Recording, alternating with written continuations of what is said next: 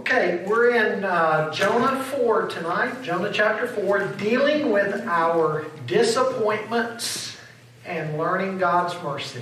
Dealing with our disappointments and learning God's mercy. Now, Lord willing, we'll close out series tonight on the book of Jonah, and I'm going to ask three volunteers to do something before I read chapter 4. Uh, someone read Acts chapter 11, verses 1 through 4. Who would do that? Acts chapter 11, 1 through 4. Uh, hold on to that one for a moment. And then uh, someone else find Luke 15. Luke 15. And I want you to read.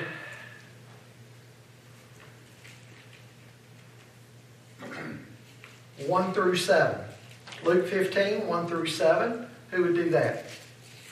I'll do that one. Okay. Luke 15, 1 through 7. And then one last one. Romans 9, 1 through 3. Who would do that one? Okay? Back here. Good. Uh, Romans 9, 1 through 3. So listen up to these passages very carefully and just how you will hear things that will tie in with the book of Jonah and with chapter 4 in particular. So, Acts 11, 1 to 4. 1 to 4. Now the apostles and the brothers who were throughout Judea heard that the Gentiles also had received the word of God. So when Peter went up to Jerusalem, the circumcision party criticized him, saying, You went to uncircumcised men and ate with them. But Peter began and explained it to them in order. Okay? They were mad at Peter because he went to Gentiles. Okay, uh, Luke 15, 1 to 7. Then drew near unto him all the publicans and sinners for to hear him. And the Pharisees and scribes murmured, saying, This man receiveth sinners and eateth with them. And he spake this parable unto them, saying, What man of you having an hundred sheep, if he lose one of them, doth not leave the ninety and nine in the wilderness, and go after that which is lost until he find it? And when he found it, he layeth it on his shoulder, rejoicing. And when he cometh home, he called together his friends and neighbors, saying unto them, Rejoice with me, for I have found my sheep which was lost. I say unto you that likewise joy shall be in heaven over one sinner that repenteth more than over ninety and nine just persons which need no repentance. Okay? And now Romans 9. I speak the truth in Christ. I am not lying. My conscience testifies to me through the Holy Spirit that I have great sorrow and unceasing anguish in my heart. For I could wish that I myself were cursed and cut off from Christ for the benefit of my brothers and sisters, my own flesh and blood. Okay. Now, Jonah. Thank you to those who read. Jonah, and I'm actually going to read verse 10 of chapter 3 and then go into chapter 4. When God saw what they did, how they turned from their evil way, God relented of the disaster that he had said he would do to them, and he did not do it. But it displeased Jonah exceedingly, and he was angry. And he prayed to the Lord and said, O Lord, is not this what I said when I was yet in my country? That is why I made haste to flee to Tarshish. For I knew that you are a gracious God and merciful, slow to anger, and abounding in steadfast love, and relenting from disaster. Therefore, now, O Lord, please take my life from me, for it is better for me to die than to live. And the Lord said, Do you do well to be angry? Jonah went out of the city and sat to the east of the city and made a booth for himself there. He sat under it in the shade till he should see what would become of the city. Now the Lord God appointed a plant and made it come up over Jonah that it might be a shade over his head to save him from his discomfort. So Jonah was exceedingly glad because of the plant. But when dawn came up the next day, God appointed a worm that attacked the plant so that it withered. When the sun rose, God appointed a scorching east wind, And the sun beat down on the head of Jonah so that he was faint. And he asked that he might die, and said, It is better for me to die than to live. But God said to Jonah, Do you do well to be angry for the plant? And he said, Yes, I do well to be angry, angry enough to die. And the Lord said, You pity the plant for which you did not labor, nor did you make it grow, which came into being in a night and perished in a night. And shouldn't I not pity Nineveh, that great city, in which there are more than 120,000 persons who do not know their right hand from their left, and also much cattle? Well, again, hopefully tonight we will be able to close out the book of Jonah. Amen. Thank you. Thank you. You know, when the book opened, what did we notice there? We noticed Jonah doing what? What action was he doing? Running from God. God's call came to Jonah in a very clear way, and he ran. Now, folks, I know we're critical of Jonah, but stop and ask yourself a question. Have you always obeyed God? When God's put something on your heart to do, have you always done it? So, you know, we need to remember that. Then what do we see next? We saw God's discipline of Jonah. And we saw the truth or the lesson that God disciplines his children. He does this not because he hates us, but because he loves us. And he's trying to call us back into fellowship with him. We also saw how our sin can impact others. Jonah's disobedience to God almost cost the lives of the pagan sailors on board the ship with Jonah. And it sort of reiterates for us that no man is an island unto himself. That's a lesson we oftentimes need to learn. Our actions impact others. We also learned how we can have all the right theology, as Jonah did, and we can ignore it. We can have all the right belief systems, all the right doctrines, and then just not live it out. Now, one of the great lessons we saw earlier was how God's dealings with his children can sometimes cause the lost to get saved. Remember those sailors? When the sea calmed down after they threw, threw Jonah in, what they start doing? They started calling on the name of Jonah's God and turning to Jonah's God instead of to their pagan false gods. And then we learned how God deals with us when we hit rock bottom. And after we hit rock bottom, then we turn to God in humility and repentance. Jonah got a second chance, which shows us how abounding the mercy and grace of God is. Jonah didn't deserve a second chance, neither do we. But he got a second chance. But a big lesson we also saw early on was what? Yet another thing how God's calling is irrevocable. Jonah still had to obey God. God gave him a second chance, but that did not relieve him of the calling upon his life.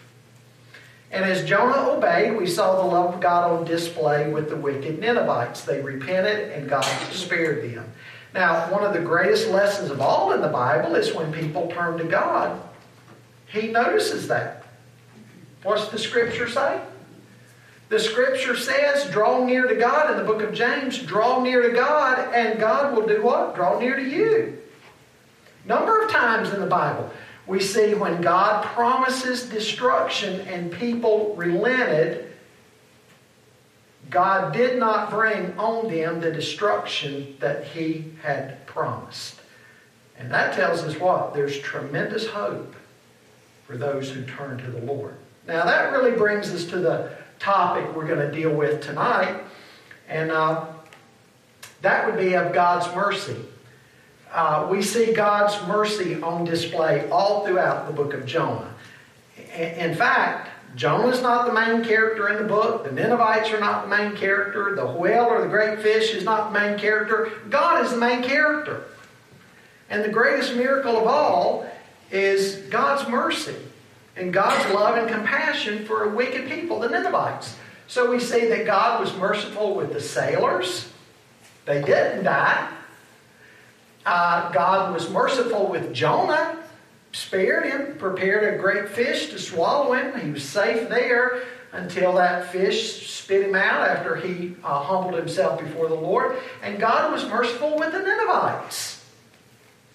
So, all through the book of Jonah, we see God's overwhelming mercy.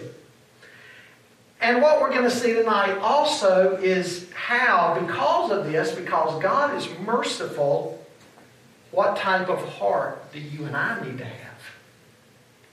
A merciful heart. Those who know the Lord, those attributes of God that are communicable, those attributes that He shares with us, we need to emulate God in those. Things like His mercy. So we're going to see that there's a need for us to have the heart of God. Okay, the first thing I want you to notice with me tonight, the temptation toward unjust anger and or disappointment. If this book had ended at the close of chapter 3, you know what? Jonah would go down in history as one of the Bible's greatest prophets. After all, the entire city of Nineveh turned to the Lord from the king down, turned to the Lord, and they repented. And so Jonah would have definitely gone down in history as one of the most effective, one of the greatest heroes of all among believers. He would have probably shown up in Hebrews chapter 11, that roll call of heroes, heroes of the faith. But Jonah's got an attitude. He's only thinking of who? Himself. Look at what he says in verse 3. What's he say there in verse 3? It is better for me to die than to live. It's better for me Who's he thinking of? Thinking of himself. That's Jonah's problem. He's focused on himself. Folks, if you go through life bordered on the north, the south, the east, and west by yourself, if you're bordered by yourself on all sides, you're going to have a lot of disappointments and resentment in life. Jonah is angry. Notice why he's so angry. He wanted things his way. But instead, God has used him and given him success in reaching a people group that Jonah didn't want to be saved. These were none other than the Ninevites, the feared and dreaded Assyrians. Nineveh was their capital city, modern day Mosul in Iraq. From, from uh, Nelson's Illustrated Bible Dictionary, it, it says that the favorite pursuits of the Assyrian kings were war and hunting. Goes on to say archaeologists have discovered that the Assyrians were a merciless and savage people. The Assyrian army was ruthless and highly effective. Effective. Its cruelty included burning cities, burning children, impaling victims on stakes, beheading, and chopping off of the hands and limbs. Because of the cruelty and paganism of the Assyrians, the Bible dictionary goes on to say the Hebrew people harbored a deep seated hostility against the Assyrians. So again, they were a hated and a feared people. And Jonah didn't want to see them saved, but they've turned to God. God has spared them. Again, something Jonah didn't want. Man, he wanted the judgment of God to fall on them, didn't he? God just strike them dead, make them suffer, bring punishment to them.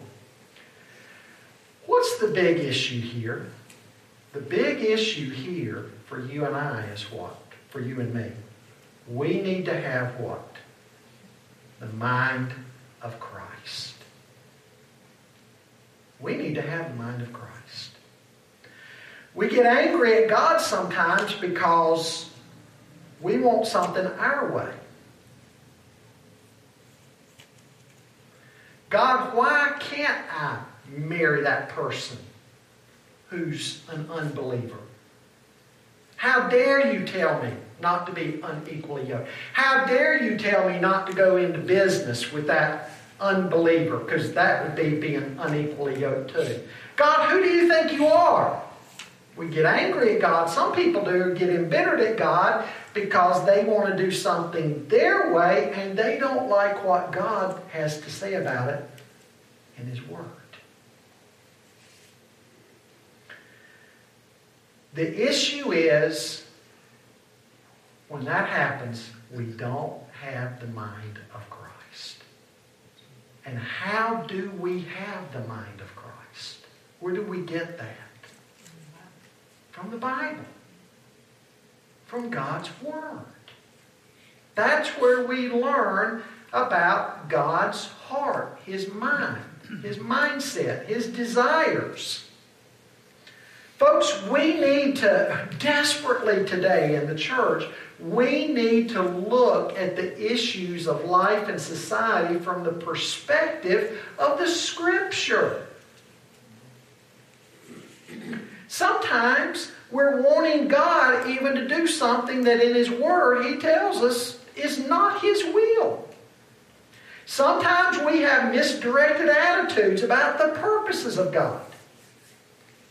And you know what? When people get angry at God, when they harbor resentment towards Him, they're bitter because He doesn't work the way they want Him to, they can in turn do what? They can display some pretty ungodly attitudes. Have you ever been angry with God? Have you ever been disappointed with God? Some people get angry with God if they have to go through trials. They're hard on them. Why am I having to go through this, God? Imagine being in Jonah's shoes. He hated the Ninevites. All the Hebrews did. But you know, he should have known from the scriptures. He was a prophet of the Lord. Should have known the scriptures. He should have known from the Old Testament scriptures how God has a heart for the nations. God raised up Israel not just so they would enjoy all the blessings of God while everybody else didn't, but He raised them up to show His favor to them, yes, but so that in turn, as Isaiah said, that they would be a light to the nations, that the nations would be drawn to Jehovah God. Then we come to the New Testament. We find the Great Commission to go to all the world. So again, in the scripture, we should learn the mind of God and the mind of Christ. Now, as we think about Jonah not wanting the Ninevites saved, how about you? Do you have any enemies? Is there anybody that if it were your call, God, if it's my preference, don't save that person? I hope there's not anybody you feel that way about.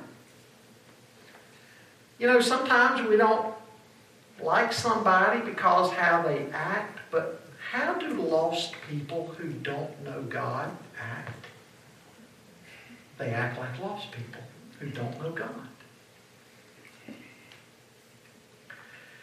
Jonah didn't like the Ninevites because they were the ruthless people of the day. They butchered people. They had no fear of God and no respect of human life. And have you noticed how those two go together? Usually, when you find people that have no respect for God, what's the, what's the flip side of that coin? They don't have any regard for people either. It's not surprising that those two are oftentimes seen together. Maybe you don't have anybody that you'd say, God, I, I would just assume that person might get saved. But you might know somebody. God, you can save them, but just keep them away from me. but I hope that's not true either.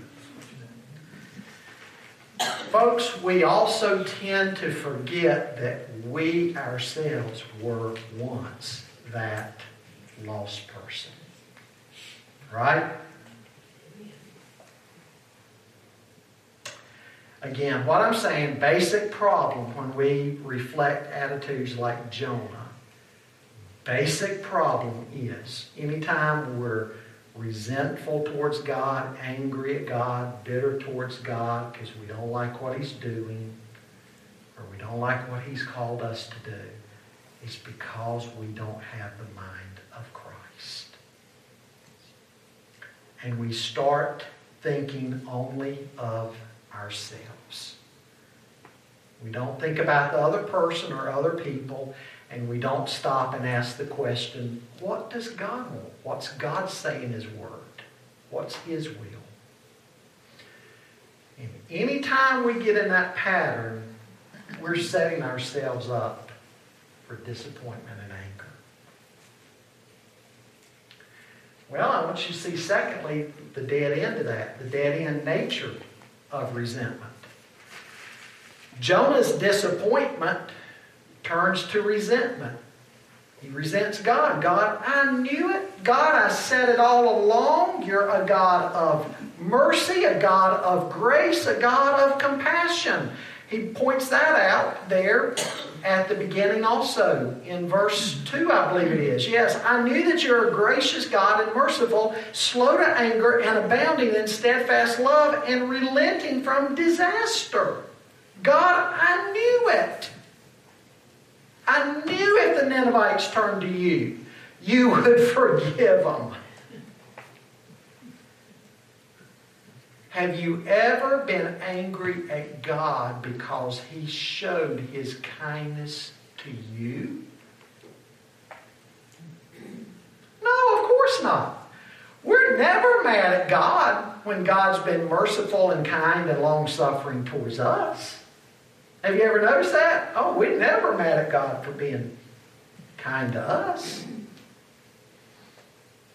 It's when he displays that towards somebody else we don't like, then we resent that. Look at look again at this great truth, though. It's repeated also in the book of Joel.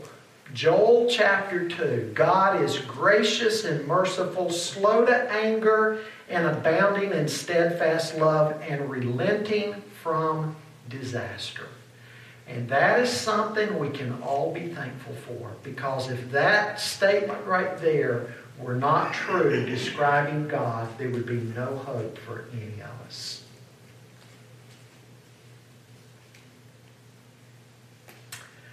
You know, I think of the prodigal son in Luke 15 who came to his senses and came back home. And what did he find when he came back home to his father?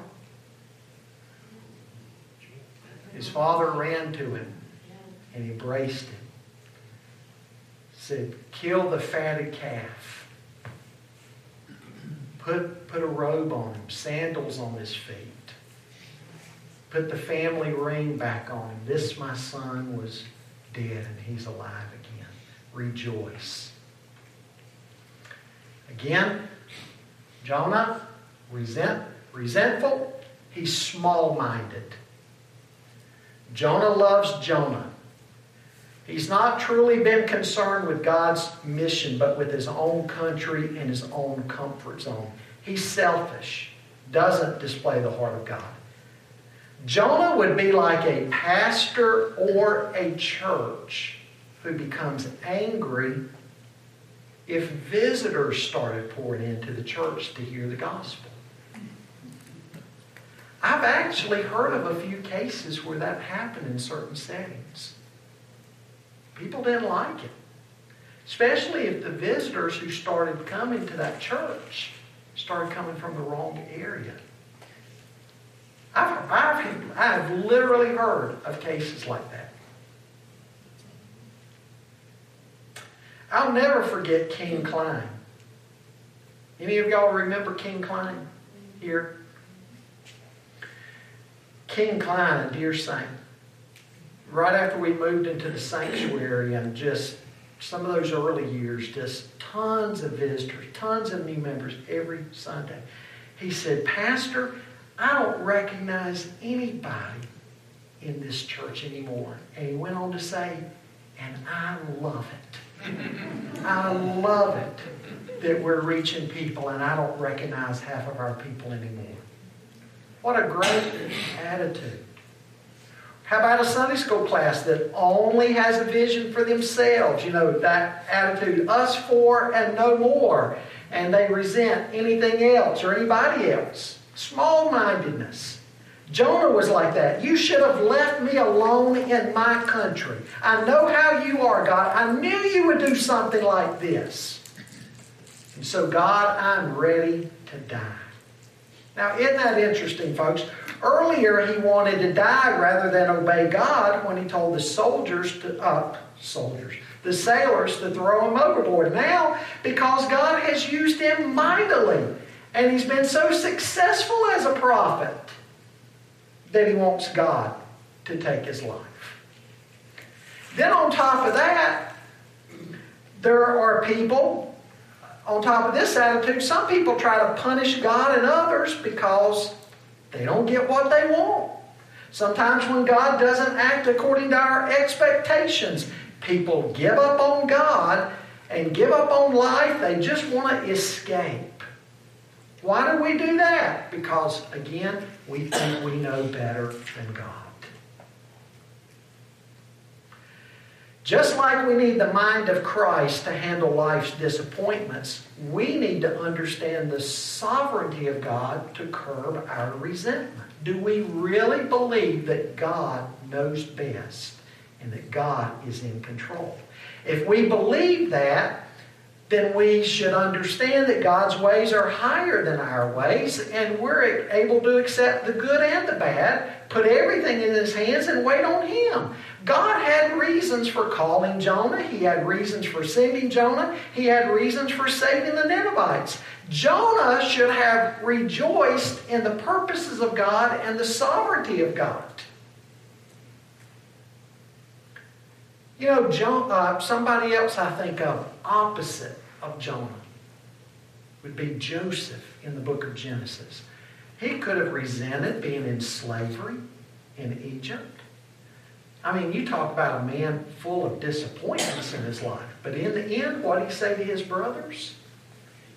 You meant it for evil, but God used it for good.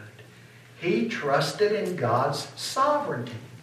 That God knows what He's doing even when we don't understand, even when we don't like Him. God knows what He's doing. Now, think of this moment. A car has three different kinds of wheels, doesn't it? Steering wheel, then the four wheels on the car, and what other kind of wheel or tire? Spare. A spare tire, right? Instead of trusting God's plans, a lot of times we treat God like the third wheel, the spare. And we only take him out when we have emergencies. But otherwise, we want to keep him tucked away in the trunk like the spare wheel. And we'll cruise along doing things our way.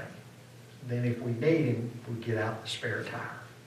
What kind of view of God is that? It's not a very good view, is it? But again, if we truly believe God's in charge, then even in disappointments of life, we'll be able to see the hand of God. Jonah had no cause for resentment. God had only worked according to God's nature. Now, look at the mistakes he made in his resentment. He quit. God, I'm done with this. I'm done. Do Christians ever act like that today? When things don't go their way, I'm done.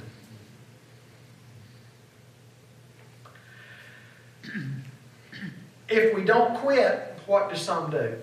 Like Jonah. I'm, I'm going to sit back and I'm just going to wait and see how this turns out. And you know what? I'm going to kind of secretly hope it turns out to be a disaster.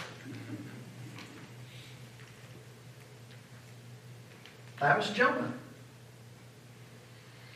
Well, thirdly, I want you to see the reality of God's compassion. Notice that even in Jonah's resentment and his pouting, God was compassionate again. What did he do for Jonah? Gave him that shade. Gave him the shade. Gave him the shade. you know what? We're probably ready to say, God, just throw him back in the ocean and prepare another great fish to swallow. It. But no, God ministers to Jonah, prepares him some shade. And notice that Jonah finally gets happy about something. Do you realize this is the first time in the book of Jonah that Jonah gets happy? The first time that he gets happy is because God gives him some shade. Seriously. It's the only time in the book of Jonah Jonah's happy. He's happy over a vine. Because what did the vine bring him? Some comfort and pleasure. God, you finally did something for me. Never mind that there was a bigger mission here. Never mind that great things have just taken place. A whole city turned to you.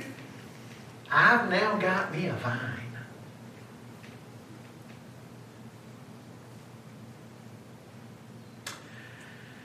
When we're not right with God and don't understand the larger purposes of God, we value the wrong things. God valued the Ninevites. Those were people with living souls who would live somewhere for all eternity, and that's what mattered to God. But here Jonah was, he valued the vine. What do you value? Whatever you value says volumes about the type of person you are. But then again, God took away the vine for the purpose of a lesson. The vine was an object lesson. When God took it away, then Jonah grieves the death of the plant. He wouldn't have cared one iota about the death of the Ninevites. People with souls that are going to live forever somewhere. He didn't care one iota about them. He's just grieved that this plant without a soul has died. He's upside down in his values. He celebrates the wrong things and he grieves the loss of the wrong things. Folks, we ought to celebrate the arrival of the right things and grieve the loss of the right things, but we do just the opposite. Why is God doing all this with Jonah? God is exposing Jonah's pettiness. And we can have that too. We don't like the way something happens, we get angry with God, then we get to church. Hey, that Sunday school class took our podium. Can you believe they did that? Again, just pettiness. Have you noticed when God's people take their eyes off of God and God's mission for them and put their eyes on themselves, then they can become petty over the least little thing. Have you ever seen that?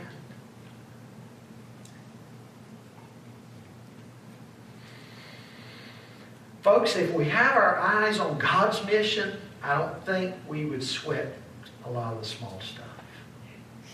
We would put up with a lot, wouldn't we? What did God do in his compassion again for Jonah? Once again, he tries to get Jonah to understand that more important things were happening. He wanted Jonah to understand that life was not about him. It wasn't about this vine or this gourd. Here was a plant without a soul, grew up and perished in a night. Jonah's grieved over that. But here was a city with 120,000 small children in it who don't even have the moral capacity yet to understand their sin and their guilt. And again, Jonah would have been fine with them being wiped off the face of the earth. So, what's God say? Should not I have pity on Nineveh, that great city in which there are more than 120,000 persons who do not know their right hand from their left, and also much cattle? Since Jonah had compassion for a plant, even if he can't muster compassion for the people, God's basically saying, too, by the cattle, shouldn't you at least even care for the animals? I mean, you ought to care for the people. But you don't care for the people, you care for the plant. If you care for a plant, not people, can't you at least even care for the cattle?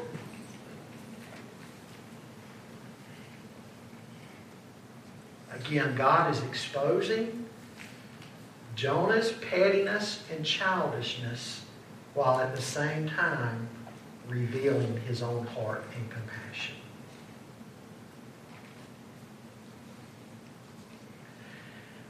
Folks, several things I want you to listen to tonight. First of all, I, I, I, want you to, I want you to pray in your life, in all of our lives, in the life of the church, that we would have the mind and the heart of Christ.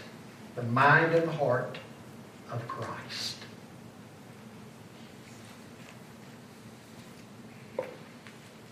Secondly, that we would think more about God's mission and God's purposes than our own comforts and desires.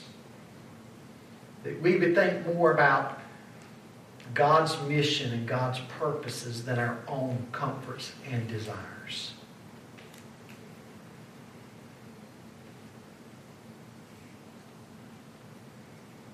Scott, why did God pick him missionary? Knowing, he had to know what kind of individual he was. Sure. Well, he's, he's really, it's, it's also a message to the nation because Jonah is what? A Hebrew, and that's how they had become.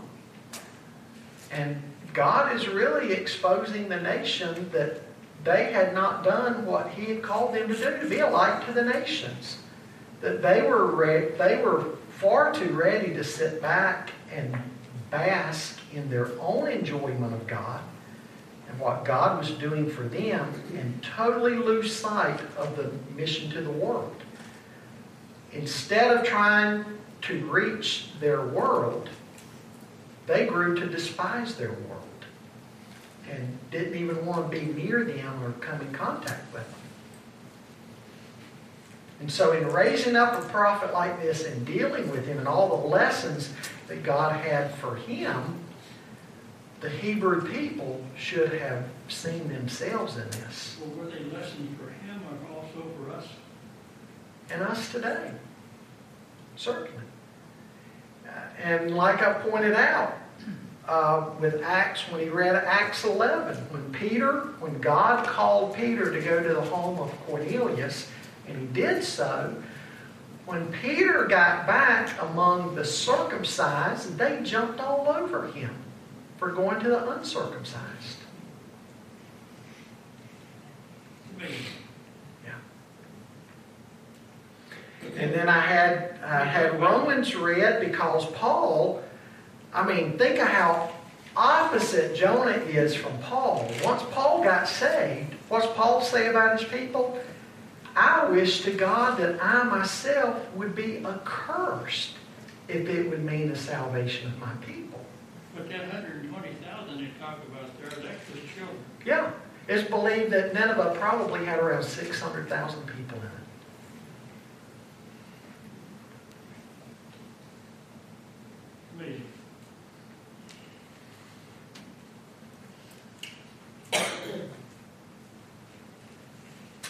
Okay, so again, pray that God would give us His heart, His mind, and pray that at the forefront of our minds would be God's mission and purposes above our comforts and desires.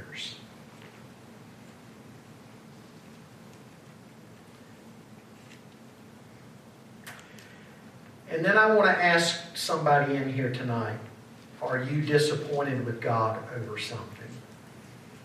And what I hope you would see is that God has purposes that maybe you don't understand.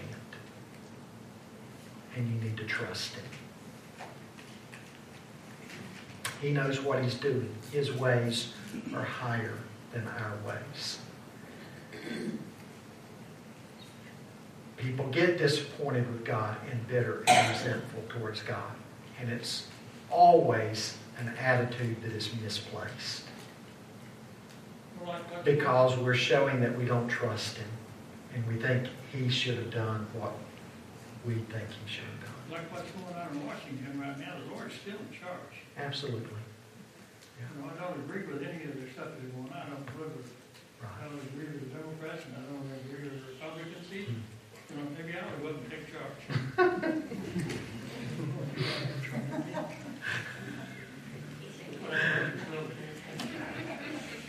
Okay, anything else in closing?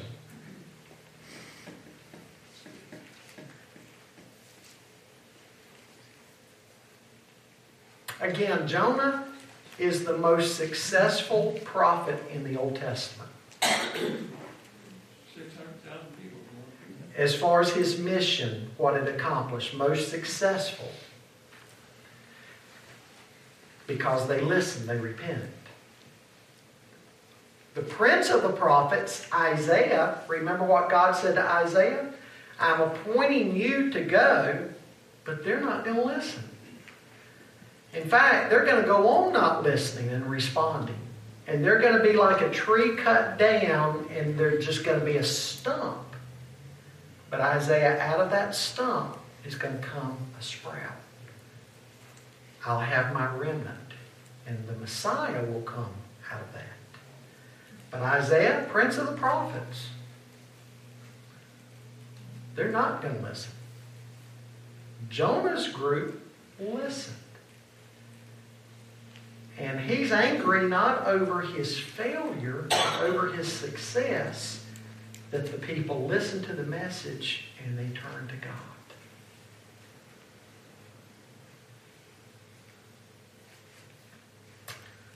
He's an interesting character, to say the least. Any questions? Any comments? My only thought was he quickly forgot what it was like living inside a fish. Yeah, he sure did. He forgot it just like that.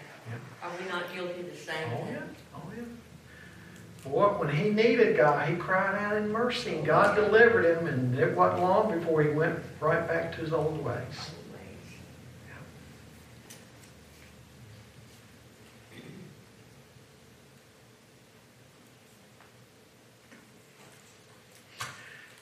Well, in addition to those three things I closed with tonight, asking you to do, go home tonight and in one city, one more time, read through the book of Jonah in one city.